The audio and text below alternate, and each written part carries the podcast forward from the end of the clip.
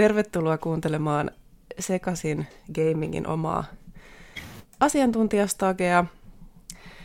Tervetuloa teille siellä katsomon puolella ja myös sit siellä podcastin puolella. Tähän alkuun nyt sitten sanon vielä, että meikäläinen hän on Aiska. Ja tänään meillä on asiantuntijavieraina Serita-työstä Misaka ja Heija – ja yleensä me aloitetaan vähän semmoisella niin kuin esittäytymiskierroksella, että kuuntelijat sitten tietää, että kenen kanssa oikein jutellaan.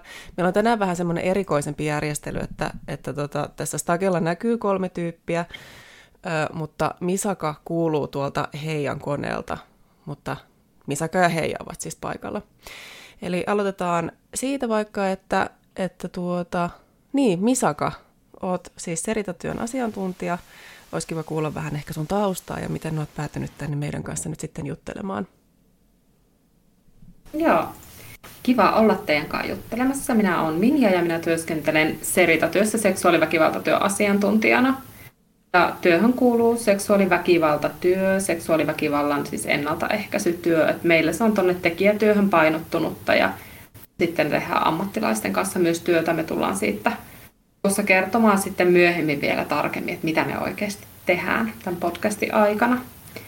Mutta mä oon tehnyt uhrityötäkin aiemmin ja sitten jotenkin koin, että, että se semmoinen, että on jotenkin uhreja hoidetaan, se on tosi tärkeää ja uhrit tarvii kaiken mahdollisen avun ja tuen, mutta että jotta me todella saadaan ne seksuaaliväkivallan teot loppumaan, niin, niin me tarvitaan apua sinne, että ihmiset ei koskaan niitä tekoja tekiskään, että, ne ihmiset, jotka on huolissaan sitten, että oma käyttäytyminen voisi muuttua, muuttua semmoiseksi toisten rajoja rikkovaksi, niin saisi apua, niin se on se ajatus, mikä minut on johdatellut sitten tänne Serita-työhön. Sen takia tämä työ mua aikoinaan niin kovasti kiehtoi, että tänne hain. Yes, Moi kaikille, kiva kun olette tulleet kuuntelemaan. Mun nimi on Anu ja minäkin teen Serita-työtä ja olen oikeastaan päätynyt tähän työhön vähän sattuman kautta. Ja, ja sitten semmoinen asia, joka oikeastaan mua kiinnostaa ja johon jotenkin olen ikään kuin ajautunutkin, on sitten tällaiset henkilöt, joilla on lapsikohteinen seksuaalinen kiinnostus. Seksuaaliterapeutti-opinnoissa se jotenkin meillä oli sellainen kokemusasiantuntija puhumassa ja siinä jotenkin se asia jäi mieleen pyörimään ja kai se on sitten jotenkin johdattanut mut tähän työhön ja, ja se on semmoinen aihe, josta mielelläni puhuja, jonka mie- parissa mielellään siis työskentelee.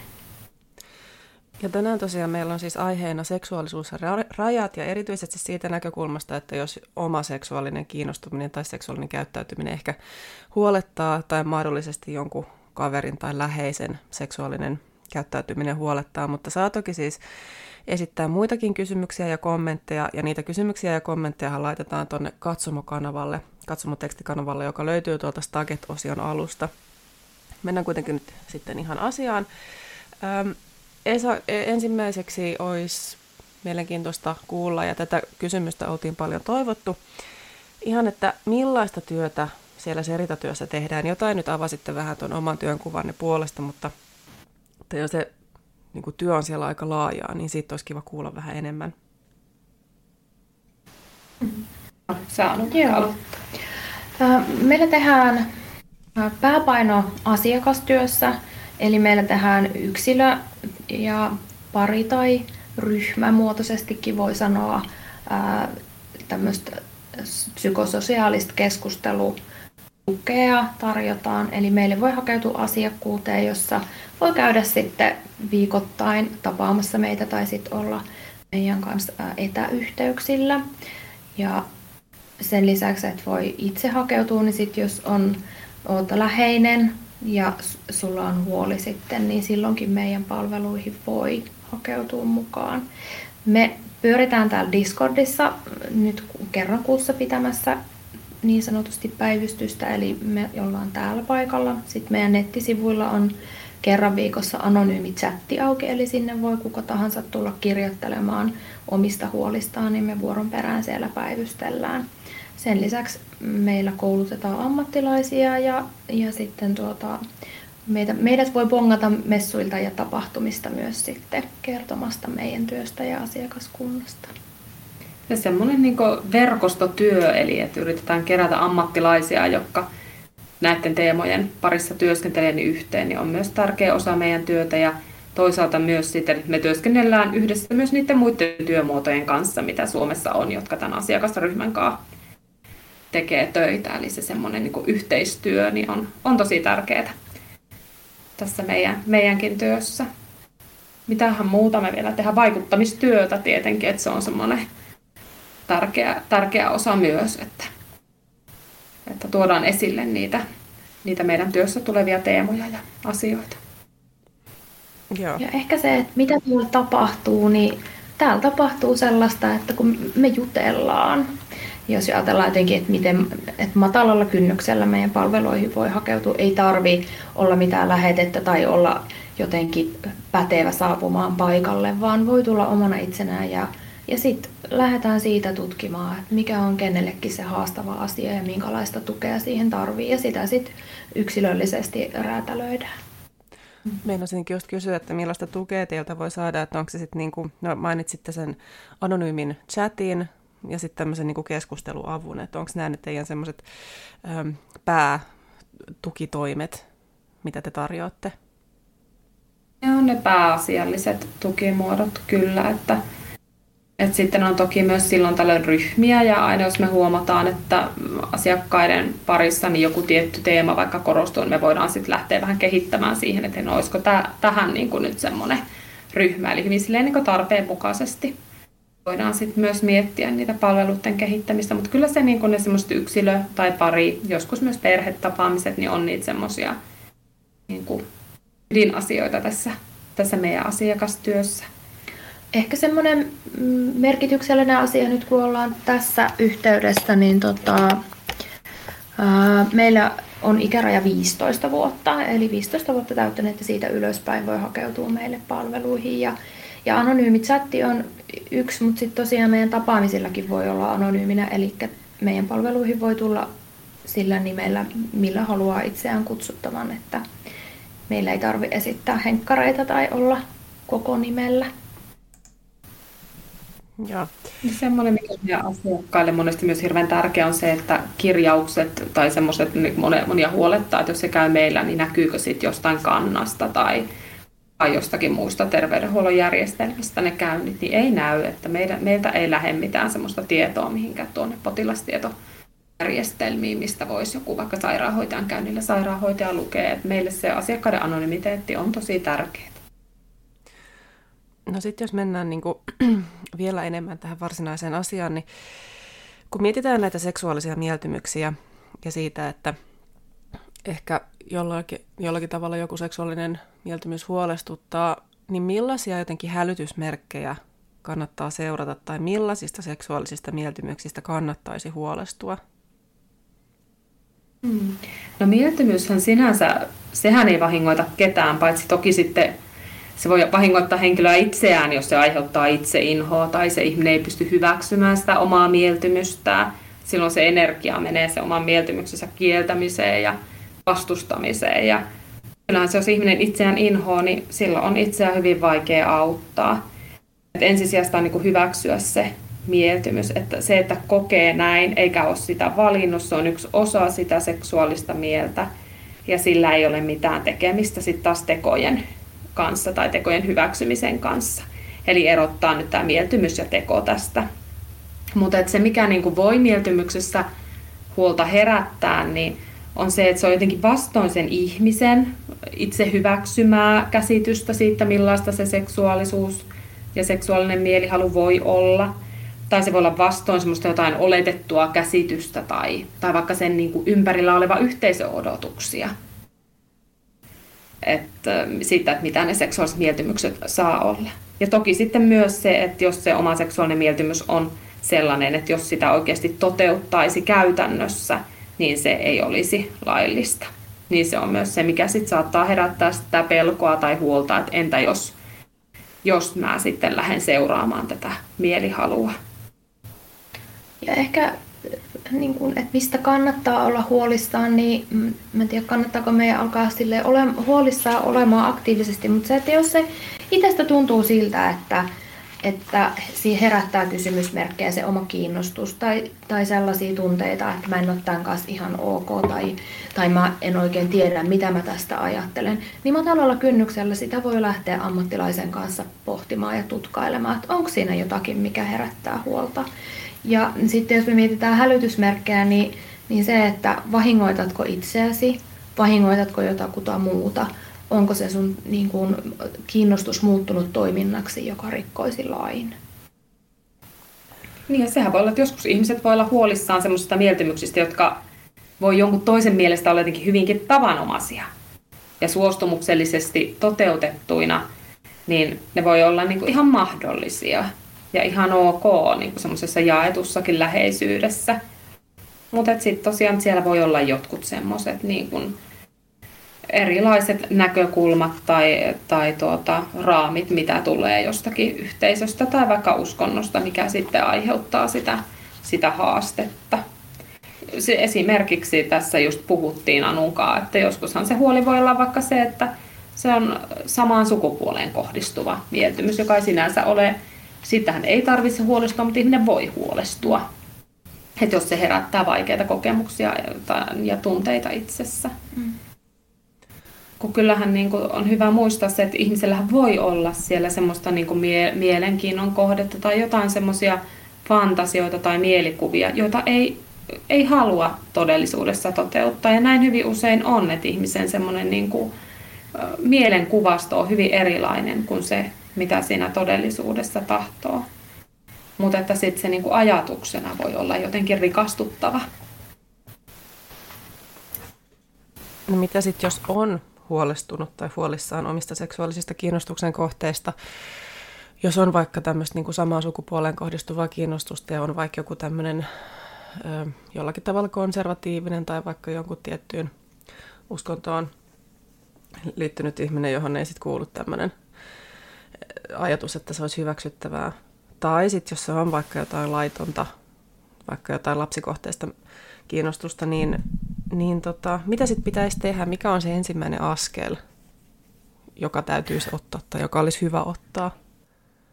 Mä voisin ottaa koppiin nyt tuosta, että jos havaitsee itsessään tällaisen lapsikohteisen kiinnostuksen, eli silloin me puhutaan lapsikohteisesta kiinnostuksesta, niin se oma kiinnostus, on se sitten seksuaalinen tai romanttinen, niin se on huomattavasti itseään nuorempiin kohdistuva se kiinnostus. Ja, ja siinähän ei ole mitään väärää. Se on ihan ok.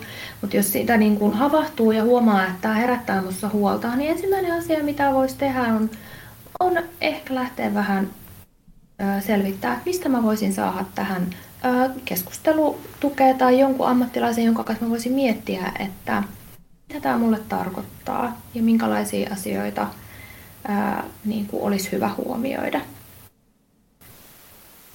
Ja se, että on se kiinnostus, niin se ei vielä tee siitä niin kuin laitonta. Ja kuka voi olla sitten se taho, niin no, meidän palvelut löytyy helposti netistä. Joten, ja meihän voi olla esimerkiksi yhteydessä tosiaan se anonyymin chatin kanssa, että sinne voi käydä vaikka heittämässä kysymyksen, että hei, olen huomannut tällaisen asian itsessäni ja tämä herättää huolta, mitä, me, mitä mä voisin tehdä ja sitä voidaan sitä kautta vaikka lähteä ratkomaan. Hmm. Haluatko muuten sanoa on... vielä noin sun netti, tai teidän nettisivut, mistä teidät löytää? Joo, eli www.seritatyö.fi ilman niitä öönpilkkuja Joo, aivan. on se meidän, meidän nettisivu. Ja sitten samankaltaista palvelua sitten Tampereella tarjoaa Välitä seksuaaliväkivaltatyö ja sitten äh, rajatummin ainoastaan lapsikohteisille, jotka siis kuuluu myös meidän Seritä ja Välitä työ, työmuotoon, mutta että sitten ainoastaan heille tarjottua palvelua löytyy vielä Serie tuolta Helsingistä. Ja sitten meillä on vielä tämmöinen Road kohti rikostonta elämää hanke, joka on sitten niin kuin maahanmuuttajataustaisille, joilla on sitten seksuaaliväkivallan tekoa tai, tai siihen niin kuin kova riski, niin heille, heille palvelua. Mutta joo, ehkä se, että mikäli sitten huomaa, että se seksuaalinen mieltymys on sitten semmoinen, joka haluaisikin toteuttaa ja se voisi olla sitten potentiaalisesti toisten ihmisten rajoja rikkova. Ja niin kuin ajattelee, että mä en ole ihan varma, pystynkö mä hallitsemaan tätä mielihalua, niin, niin silloin on, on tosiaan hyvä hakea apua. Että saa apua siihen, että että ymmärtää sitä omaa mielihalua ja miten voi toimia siinä tilanteessa, kun se mielihalu herää ja saa semmoisen, puhutaan semmoista kuin toimintayllykkeiden niin kuin hallinnan välineistä, eli pystyt niin kuin, etsitään semmoisia työkaluja, joilla sä pystyt hallitsemaan sitä sun käyttäytymistäsi paremmin silloin, kun tulee joku semmoinen ajatus, että, että nyt minun tekisi mieli tehdä näin. Ja sitten toki myös silloin kannattaa hakea apua, jos joku semmoinen seksuaalinen mielikuva altistaa semmoiseen laittomaan toimintaan tai toisia kohtaan vääränlaiseen toimintaan. Vaikka se ei olisi se seksuaalinen mielikuva tai se, tai se teko edes millään tavalla itsessään haitallinen. Se voi olla vaikka jotain semmoista kuvaa, materiaalia, joka ei ole mitenkään laitonta eikä välttämättä ole mitenkään edes seksuaalista mutta joka saattaa sitten siinä ihmisessä herättää semmoisen vähän niin kuin ajatusketjun, joka vie sitten semmoiseen, niin toimii altistavana tekijänä jollekin vääränlaiselle toiminnalle. Niin silloinhan tämän kaltaista niin kuin mielikuvaa tai toimintaa tulee sitten välttää ja pyrkiä sitten rikastuttamaan sitä omaa seksuaalisuuttaan niin jollain muilla tavoin. Et, et nämä on, niin kuin, tämä on hirveän niin kuin laaja mm. asiat, kun puhutaan seksuaalisista mieltymyksistä, koska sinne allehan menee vaikka mitä. Ja sitten se, että jos on, jos on tosiaan kyse ihan vain niin seksuaalisen suuntautumisen hyväksymisestä, niin seksuaalineuvojathan on sitten, mitä on paljon ihan kouluterveydenhuollossa ja, ja tuota, ympäriinsä terveyskeskuksissa ja muualla. Että se on tämmöinen lisä, lisäkoulutus esimerkiksi saira, sairaanhoitaja, joka joka on käydä seksuaalineuvojaksi, niin, tai ihan koulun terveydenhoitaja, niin hänenkin voi niin kuin tämmöisiä asioita käydä myös sitten läpi. Että ne kuuluu myös siihen ihan niin kuin normaaleihin asioihin, mitä voi puhua. Tai muuten esimerkiksi kuraattori tai koulupsykologi.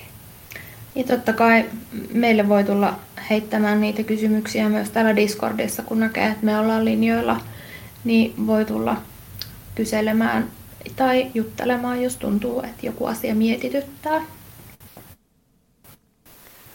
Ja tässä kohtaa vielä muistutan meidän katsojia, että tosiaan tuonne katsomotekstikanavalle, katsomotekstikanavalle voi laittaa kysymyksiä ja kommentteja ja mä sitten luen niitä meidän vieraat vastailee. Tota, no mistä sitten tietää, että on ylittämässä joitain kumppanin rajoja? Mm. Tämä onkin aika haastava kysymys. Mä ajattelen, että jos yhtään epäilet, että näin voisi olla, niin kysy. Aina kysy ja varmista. Hei, onko tämä ok? Se osoittaa, että sä välität. Vaikka se voi tuntua siinä kesken läheistä hetkeä semmoiselta, että jotenkin rikkoo tunnelman tai muuta, mutta sehän on niin kuin iso osoitus siitä, että tuo toinen ihminen on mulle tärkeä ja merkityksellinen kysy aina. Aina pitää olla se suostumus molemmilta osapuolilta. Ja mä ajattelen, että seurustellessani on hirveän tärkeää, että käy sitä keskustelua, että mikä mulle on ok, mistä mä pidän. Entä mikä sulle on ok, mistä sä pidät. Mikä on meille yhdessä ok, mistä me tykätään. Ja sitten myös, että niitä on, niihin kannattaa aika ajoin palata. Että hei, että, että musta ehkä tuntuu, että mä voisin, voisinkin haluta jotain muutakin ja miltä se susta tuntuisi. Eli se, että, että tämmöiseen, niin kuin, jos, jos on niin kuin millään tavalla yhtään enempää semmoista seksuaalista läheisyyttä siinä suhteessa, niin silloin siinä pitää olla myös niihin liittyvää keskustelua. Ja toki se ajatus, että jos, jos sulla tulee sen itselle mieleen, että ylitänköhän mä nyt mun kumppanin rajoja, niin se on jo hyvä kohta pysähtyä miettiä, että, että miten mä voisin tuon nyt ottaa puheeksi. Ja niin kuin Minja sanoi tuossa, että kysyy. Ja se, että, että on kyseessä joku seksuaalinen kanssakäyminen tai ihan vaikka vaan, että minkälaisia kuvia lähetetään, että onko ok, että mä lähetän sulle vaikka nuden, tai onko ok, että me käydään viesteillä vaikka keskustelua siitä, että minkälaisista asioista sä tykkäät ja minkälaisista mä tykkään. Tämä voi olla vähän tylsä vastaus ehkä, mutta kyllä se puhuminen kuitenkin on se tärkein juttu siellä, jolla voi selvittää, että missä me nyt mennään.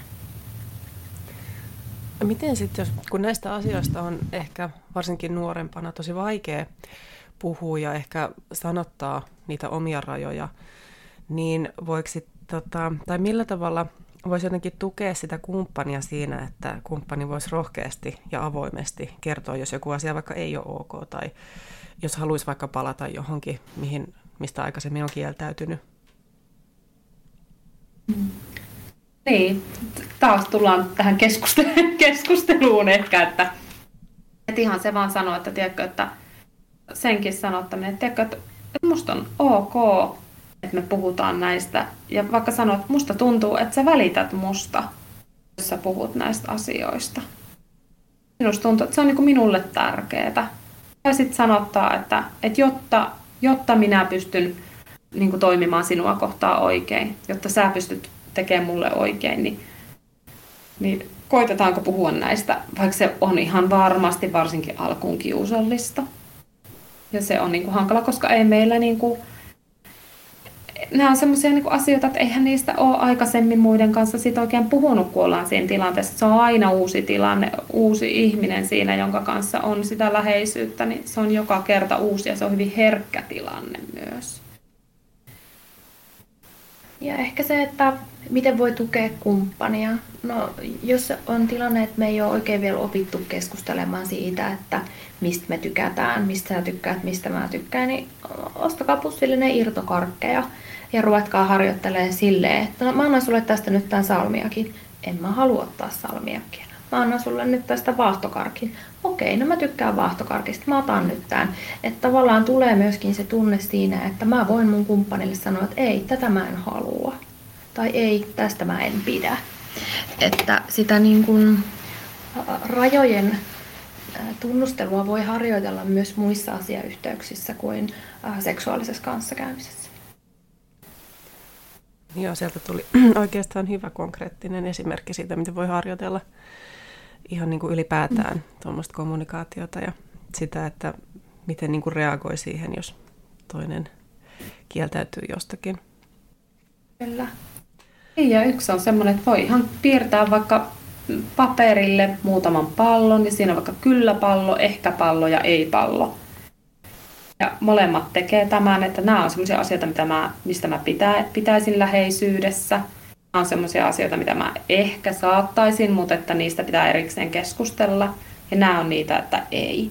Että jos se on helpompi niin, että kirjoittaa ne sillä tavalla paperille, ja sitten toinen tekee saman, ja sitten, tai montako siinä nyt suhteessa on osapuolia, mutta yleensähän siinä on se kaksi, ja sitten vaihdetaan, että hei, hei katsotaanko näitä vähän ja jute, että se voi niinku auttaa myös sit siinä, että niistä on helpompi ehkä jutella. Tästähän saisi muuten ihan jonkun tosi hyvän niin parisuhde, miten voiko sitä peliksi sanoa, mutta joku tämmöinen, että molemmilla olisi tällaiset kyllä ehkä ei, niin kuin, vähän niin kuin pelilauta ja sitten pakkakortteja ja sitten siellä olisi vaikka erilaisia niin kuin läheisyyden, intiimiyden, fysikaalisuuden jotain tämmöisiä muotoja ja sitten voisi niin kuin asetella niitä kortteja sille omalle pelilaudalle ja sitten voisi vähän katsoa, että no onko siellä jotain semmoista, mikä löytyy yhteisenä. Löytyykö jotain tämmöisiä? Luulisin, että löytyisi.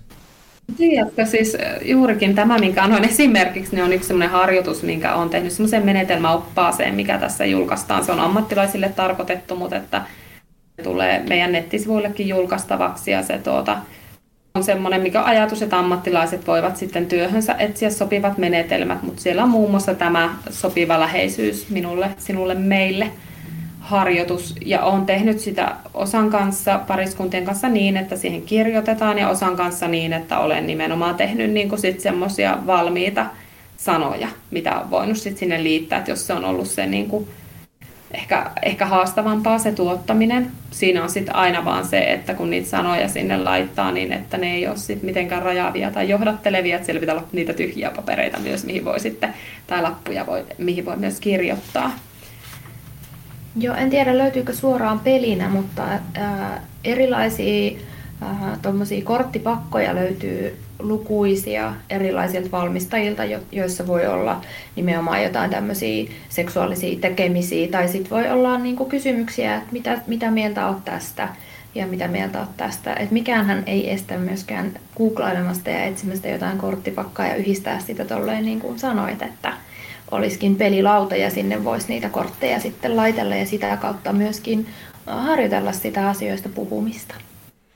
Ja suostumuksen harjoitteluun on myös muuten siinä oppaassa sitten semmoinen, minkä sieltä voi myös käydä ihan sitten tulostamassa, niin semmoinen peli juuri tämmöinen, missä kysytään, kysytään kysymyksiä kumppanilta, että, että kyllä niitä jonkin, jonkin verran löytyy, mutta että, että mä itse asiassa mietin, että mä oon nähnyt joskus semmoisenkin korttipelin, missä laitetaan se niin kuin kortti johonkin, että siinä voi niinku itse tehdä aluksi niitä rajoja, että et okei, että et minkä, minkä kehon alueet sieltä vaikka rajaa, ja sitten sieltä niinku nostetaan aina ne kehon alueet, ja sitten se pitää saada pysymään niiden kehon alueiden välissä esimerkiksi se kortti, mikä on myös ihan semmoinen hauska, ehkä keskustelua herättävä, että okei, no miltä tämä nyt tuntuu, kun sun kyynärpää on vaikka mua alaselän kohdalla tai näin, että, että semmoinenkin ihan mielenkiintoinen, voi että kun minä en muista sen nimeä. Siis tämä on niinku tämmöinen eipä niitä muista. Mutta siis tämmöisiä mä tiedän, että näitä niinku on. Erilaisia tämmöisiä pelejä on olemassa ja kyllä niitä varmaan löytyy, kun niitä rupeaa etsimään.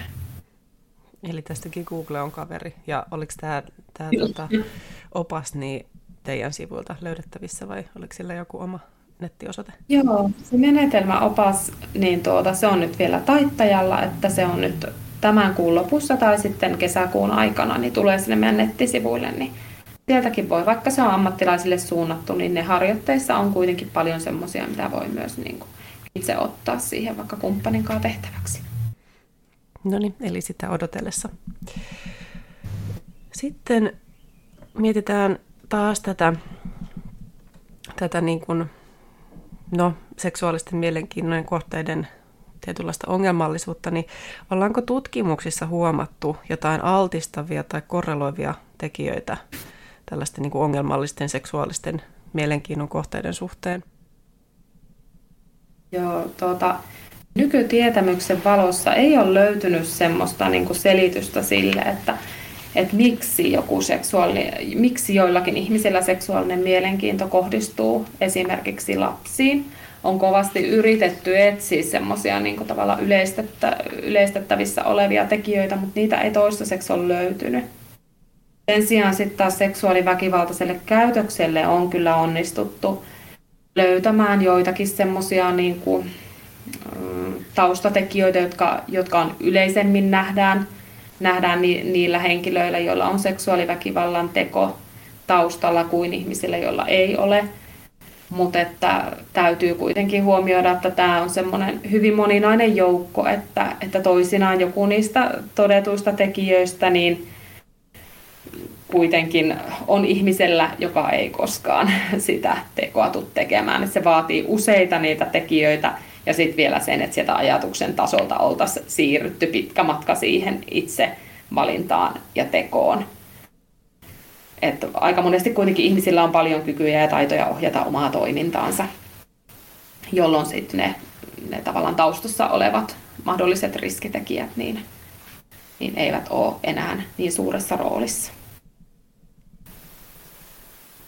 Onko siis kyse enemmänkin ehkä siitä, että voi olla joku tämmöinen, niin kuin, en mä tiedä voiko sanoa luontainen altismus, altistuminen mutta, tai niin kuin altistustekijä, mutta että joku tämmöinen, että voi olla alttiimpi jollekin tämmöiselle ja sitten ehkä ympäristöstä tulee jotain semmoista, mikä laukaisee sen vai niin kuin, tai niin kuin puhutaanko tämmöisestä prosessista? Seksuaalisen mieltymyksen kohdalla niin en ole kyllä kuullut, oletko Anu kuullut, että tämmöisestä prosessista puhuttaisiin? No ei nyt heti miten tuu mieleen, jos mietitään vaikka tuota lapsikohteista seksuaalista kiinnostusta, niin näkö, nykypäivänä sitä niin kuin ajatellaan tämmöisenä noin murrosikäisenä ihan niin kuin pysyvänä, heräävänä kiinnostuksena, joka niin kuin sit, jolle ei ole mitään semmoista niin kuin selitystä. Toki nuorena oma seksuaalisuuden niin kuin muovautuminen on, se on hyvin semmoista joustavaa ja, ja etsii ehkä itseään, että että se, että jääkö se, niin kuin, tai, tai mihin se oma kiinnostus kohdistuu, niin se sieltä sitten ajan myötä muovautuu. Ja hyvin harvalla lapsikohteisen seksuaalisen kiinnostuksen omaavalla henkilöllä se on myöskään semmoinen yksi ja ainut romanttisen ja seksuaalisen mielenkiinnon kohde. Toki heitäkin on, että on myös niin kuin niitä henkilöitä, joilla, joilla se on sitten se ainoa seksuaalisen mielenkiinnon kohde tai romanttisen mielenkiinnon kohde. Ja silloin nämä ihmiset joutuu kyllä tekemään tosi paljon myös surutyötä, että, että siinä on niin osa, osa sitä ihmisyyttä, mitä he tietävät, että he eivät niin kuin pysty siinä muodossaan toteuttamaan, mitä monet, monet muut ihmiset voivat toteuttaa. Eli onko siis niin tämä lapsikohteinen seksuaalisuus, niin onko se tämmöinen staattinen, että, että se pysyy sitten niin kuin, elämän kulun alusta loppuun vai voiko se muuttua, voiko se niin kuin olla joku tämmöinen kehityspsykologinen vaihe tai muuta? No tänä päivänä sitä pidetään tämmöisenä pysyvänä asiana, mutta se, että onko se staattinen, ää, tiedetään se, että, että se, se on asia, jonka kanssa voidaan oppia elää hyvää ja mielekästä elämää. Ja tiedetään se, että, että kun elämässä tulee vaikka joku isompi kriisi, paljon stressiä tai vastoinkäymisiä tai muuten niin kuin haastavampi ajanjakso, niin se voi lähteä voimistaan sieltä sitä niin kuin lapsikohteisia ajatuksia. Mutta se, että, että se niin kuin loppuisi ja katoaisi kokonaan, niin ei, ei, se, se, ei sellaista kyllä niin kuin ole.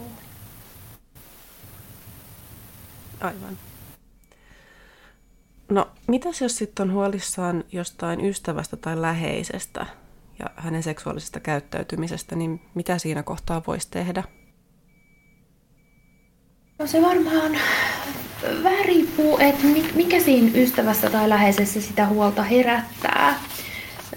Yksi asia tietysti on varmaan se, että voisi ystävältä tai läheiseltä kysyä, että onko hänellä kaikki ok ja kaipaako hän siihen tukea. Tai sitten voi lähteä itse kyselemään vähän, vähän apuja siihen, että kaverini tai läheiseni toiminta on tällaista ja en oikein tiedä, mitä tästä, pitä, tästä pitäisi niin kuin ajatella. Ja tietysti silloin, no voiko sanoa, että sillä on paljon merkitystä, että, että mikä se läheisen niin kuin, toiminta tai käyttäytyminen on, mihin se huoli niin kuin, kohdistuu. Mm.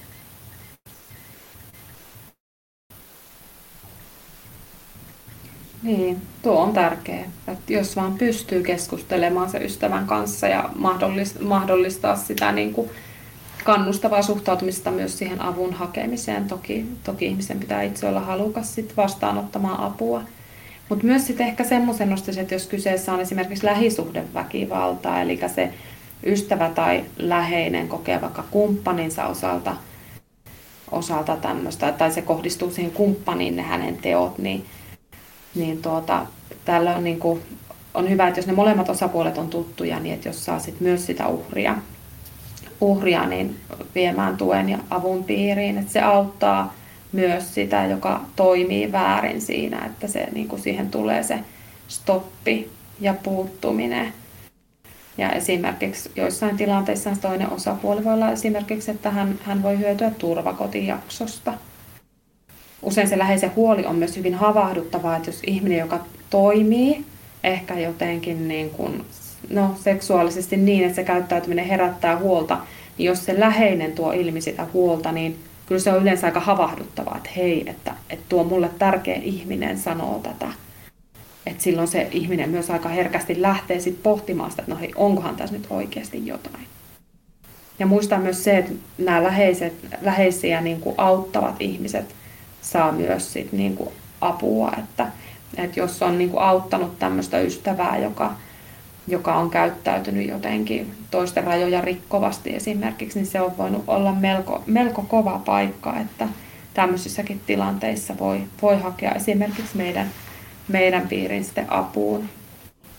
Sitten toki niin kun mä ajattelin, että jos on perusteltu pelko olemassa siitä, että tämä sinulle läheinen ihminen voi satuttaa jotain toista henkilöä, niin silloin tietenkin täytyy toimia niin, että, että tämmöistä niin kuin satuttavaa tekoa ei toimisi. Että jos se tiedät, että se olisi joku, niin kuin, harvoinhan seksuaalisessa riskikäyttäytymisessä on se, että joku ulkopuolinen nä, niin kuin toteisi sen, että nyt on niin kuin akuutti tilanne, että tämä nyt aikoo toteuttaa jonkun rikkovan teon tuota kohtaa, mutta jos näin olisi, niin silloinhan siinä tilanteessa tulisi soittaa poliisille. Että, että nyt täällä on tapahtumassa tämmöistä, tulkaa auttamaan.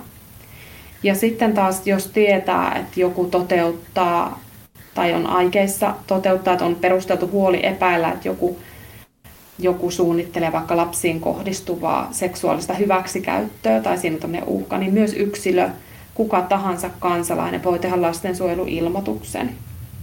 Siihen ei normaali kansalaista voida velvoittaa, mutta että se on mahdollista ja se voi tehdä myös nimettömänä. Sitten ne sosiaalihuollon viranomaiset ammattilaiset arvioivat, että johtaako se ilmoitus kiireellisiin toimenpiteisiin, että siitä ei tarvitse itse kantaa huolta. Että sen ilmoittajan ei tarvitse sitä, sitä niin kuin analyysiä siinä tehdä, vaan voi vaan soittaa, että nyt mua pelottaa, että yksi tyyppi saattaa tälle tehdä niin.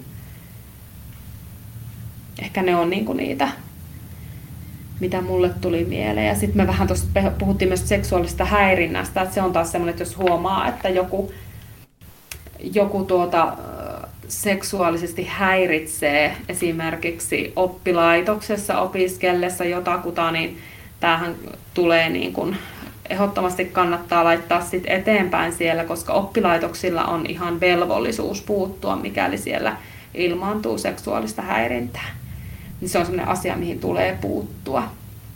Ja tämähän voi olla ihan semmoista vaan ei-toivottua seksuaalissävytteistä puhetta. Ja vaikka toinen sanoo, että tämä ei ole mulle ok ja se jatkuu, niin tämä on jo seksuaalista häirintää ja siitä voi, voi ilmoittaa sitten eteenpäin siellä oppilaitoksessa esimerkiksi. Tämä on nyt ihan vaan tämmöisenä käytännön esimerkkinä. Joo, no käytännön esimerkithän on aina hyviä tuomaan tai niin kuin havainnollistamaan tuli vielä mieleen semmoinen, että jos nyt on huolissaan jostain läheisen käyttäytymisestä tai ajatuksista, niin millaisilla sanoilla sitä voisi lähteä jotenkin sanottamaan sitä huolta? Mä kuvittelisin, että tässä on aika helppoa mennä jotenkin puolustuskannalle, jos joku ottaa tällaisen asian puheeksi. Niin miten voisi jotenkin lähestyä sitä niin, että mahdollisesti vältettäisiin tämmöinen joku kovempi konflikti? Se onkin hyvä kysymys ja toi oli hyvä huomio tuolla, että helposti menee puolustuskannalle. Ehkä semmoinen niin sen oman huolen pukeminen sanoiksi silleen, että olen pannut merkille tällaisen, että onko sinulla kaikki ok ja voinko mä jotenkin olla sulle avuksi tai tarvisitko jotain apua tässä asiassa. Voisiko se olla semmoinen niin aika neutraali tapa lähestyä ja tietysti sitten jotenkin, äh, no jos nyt mietitään vaikka tätä, äh, että puhutaan lapsikohteisesta seksuaalista kiinnostuksesta, niin, niin, niin siinä on aina riski, että, että siitä ei seuraakaan hyvää, jos siitä kertoo jollekin. Niin sitten se, että, että jos on huolissaan jonkun ystävän ajatuksista, jos ystävä on vaikka jakanut sulle tällaisen asian, niin se, että on luottamuksen arvoinen ja silleen, että kiitos, että sä kerroit mulle tästä. Ja sitten ehkä myöskin voidaan niinku tarjoutua, että lähdetään yhdessä etsiä apua, mikä voisi niinku olla se paikka, mihin voitaisiin olla yhteydessä.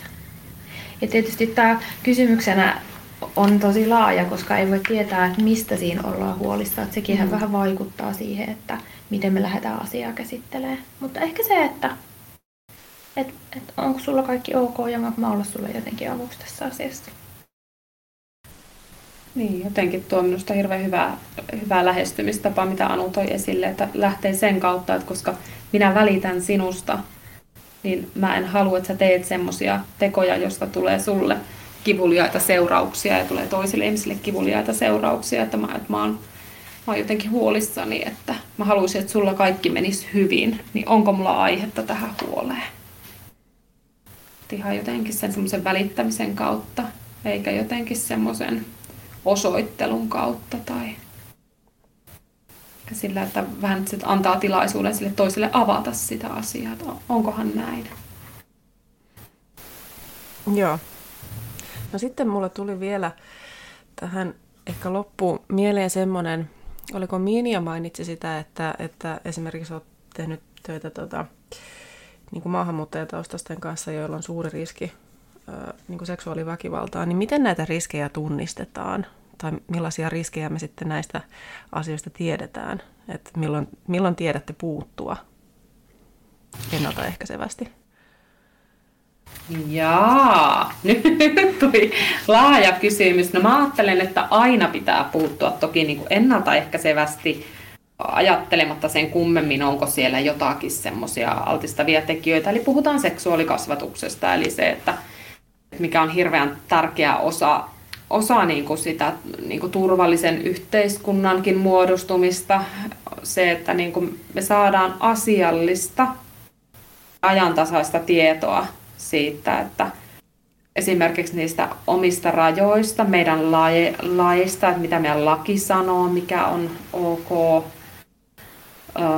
sitten, sitten myös toisaalta siitä, että se seksuaalikasvatus ei olisi ainoastaan semmoista suojelukeskeistä.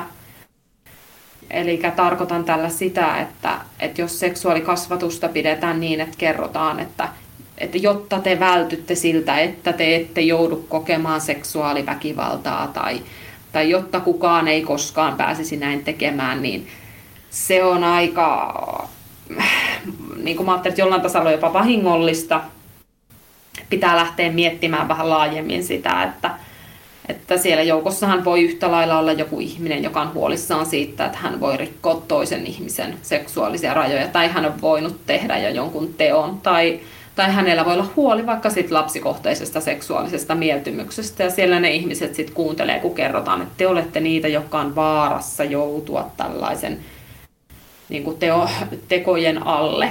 Että totta kai en tarkoita sitä, turvataitokasvatus on tosi tärkeää. Omien niin kuin seksuaalioikeuksien ymmärtäminen on tärkeää ja omien, se, että osaa pitää ne omat rajat ja asettaa ne omat rajat on tärkeää, mutta että semmoista niin kuin liian suojelukeskeistäkään se ei saisi olla, eikä seksuaalikasvatuksen pidä myöskään liiaksi paneutua vain vaaroihin, vaan siellä pitää olla myös sen niin kuin positiivisen ja hyvän ja voimavarojen niin kuin tuomisen kohtia, koska sitähän se parhaimmillaan on sä puhuit ehkä vähän siitä, että niistä henkilöistä, joilla, joilla on niin kuin isompi riski, että miten niitä tunnistaa. Mitä, mitä sä haluaisit niin kuin tarkalleen, siitä mä en ehkä ihan saanut kiinni. Niin, tai että miten te tiedätte niin kuin työntekijöinä lähteä puuttumaan, tai millä tavalla te tiedätte, että vaikka ö, on hyvä keskittyä ö, vaikka, niin kuin, en mä tiedä, niin kuin jakamaan jossain tietyissä paikoissa vaikka jotain teidän lehtisiä, että meillä on tämmöistä tarjolla. Niin, niin. Joo, joo, että kelle olisi niinku hyötyä palveluista, tarkoitatko niin, sitä? Niin. Joo, kyllä. Mm, no joo, tokihan me niinku saa, kerätään sille anonyymisti semmoista niinku vähän taustatietoa meidän niinku asiakkaille, että, että esimerkiksi siitä tiedetään prosentuaalisesti, että paljonko on esimerkiksi sitä lapsikohteessa seksuaalista kiinnostusta, paljonko, paljonko on tuota, semmoista huolta, että se voisi se käyttäytyminen muuttua toisten rajoja rikkovaksi, paljonko on vaikka seksuaalirikostaustaisia, paljonko myös vähän sitä, että minkälaista, onko siellä vaikka traumakokemusta tai muuta. Mutta että kun meille ohjautuminen on niin vapaaehtoista ja se on niin kuin, silleen omaehtoista, että kyllä mä niin kuin ajattelen, että meillä aika vähän on oikeastaan sitä, että me niin lähettäisiin jollekin selkeästi, mä että nyt me mennään kohderyhmälle tätä niin kuin meidän palvelua esittämään. Meille aika hyvin ohjautuu sitten niin kuin niistä kanavista, missä näitä ihmisiä kohdataan, esimerkiksi rikosseuraamuspuolelta tai psykiatrian puolelta tai, tai vankiloista tai näin, että, että se on ehkä enempi, enempi niin päin, ja ne ihmiset, kun niillä herää se huoli, huoli, niin he ottaa yhteyttä. Ihmiset etsii nykyaikana paljon tietoa ja he löytää netistä netistä meidät myös. Toki jos, niin kuin, kyllähän se on aina niin kuin kiinnostavaa, sitä ollaan niin kuin keskusteltu, että jos olisi niin kuin enemmän resursseja, niin kyllähän niin kuin tiedossa on, niin kuin, että, että mitkä olisi ne asiakasryhmät mitkä, tai, tai sellaiset ihmisryhmät, mitkä olisi vielä, vielä niin kuin paremmin tavoitettavissa, kun sinne niin kuin jotenkin saataisiin enemmän jalkauduttua ja tultua tutuksi, mutta että toistaiseksi kun me kahdelleen tässä ollaan, niin meillä ei hirveästi ole semmoisen sitä resurssia ja meillä on hyvin kuitenkin asiakastyötä koko ajan. Mutta sitten se, että meidän omissa asiakkaissa sitten se riskien tunnistaminen on tärkeää, että siinä asiakastyössä se, että okei, no mitkä ne on niinku juuri sinulla, jos siis on tämmöisestä kyse, että siellä on niinku tämmöistä tämmöistä problematiikkaa, niin lähdetään miettimään sitä, että mitkä ne on ne sinulle ne riskitekijät ja mitkä ne on ne tekijät, millä sitten voidaan niin kuin estää, estää sitä, että nämä asiat tulisi tapahtumaan. Okei.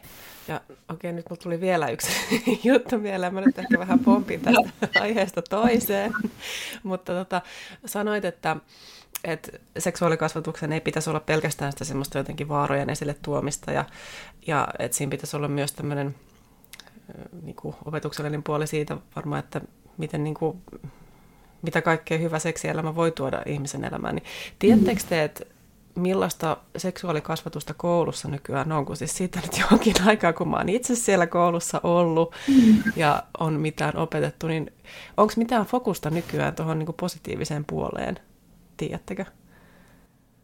onhan se muuttunut ihan hurjasti tässä niin kuin aikojen saatossa, että ja kuuluu opetussuunnitelmia, jopa varhaiskasvatussuunnitelmaankin on täällä Oulun seudulla esimerkiksi saatu kunnia- turvataitokasvatus ja siihen liittyen toki myös niin kuin sitten kuuluu tätä seksuaalikasvatusta.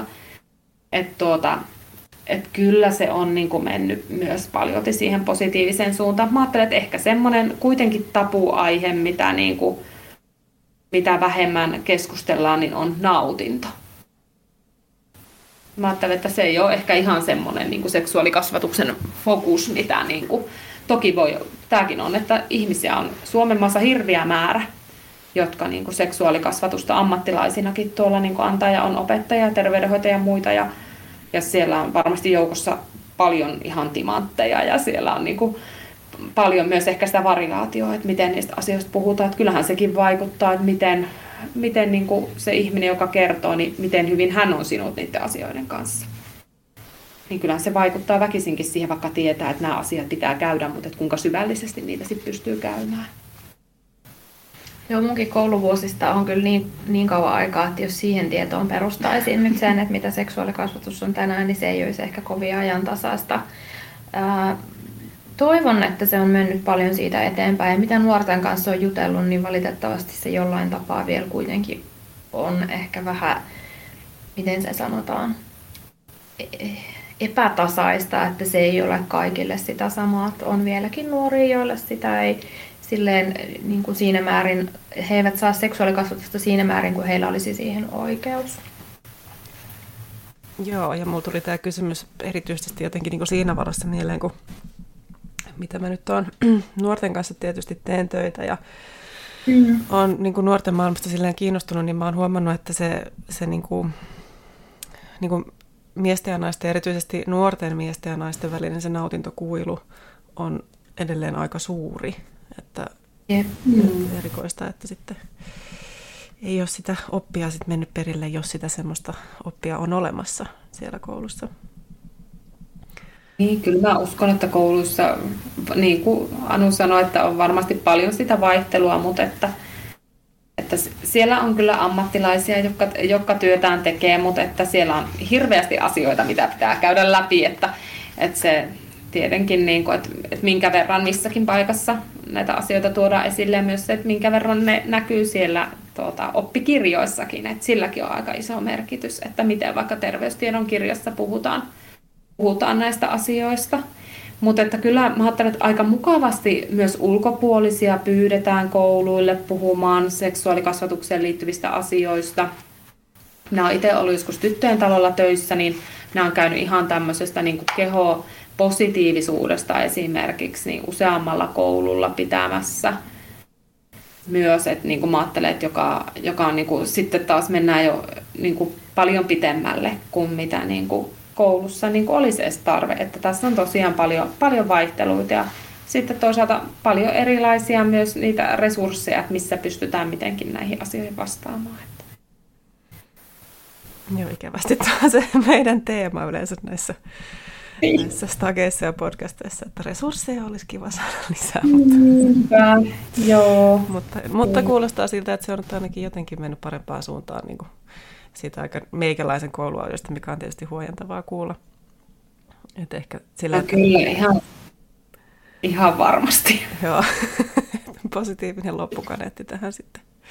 Mutta niin. tässä oli näitä meidän aiheita ja tosiaan Serita-työhän meillä vierailee jatkossakin tuolla meidän Discord-kanavalla, asiantuntijat-kanavalla. Tässä kohtaa siis kiitän teitä oikein paljon tästä vierailusta olisi nyt ehkä tuntuu, että olisi niinku just päässyt niihin oikein mehukkaisiin aiheisiin vielä pureutumaan, mutta niistä voidaan jatkaa sitten ehkä myöhemmin. Oikein ihanaa kesän odotusta sekä teille, arvoisat vieraat, että teille kuuntelijoille. Kiitos.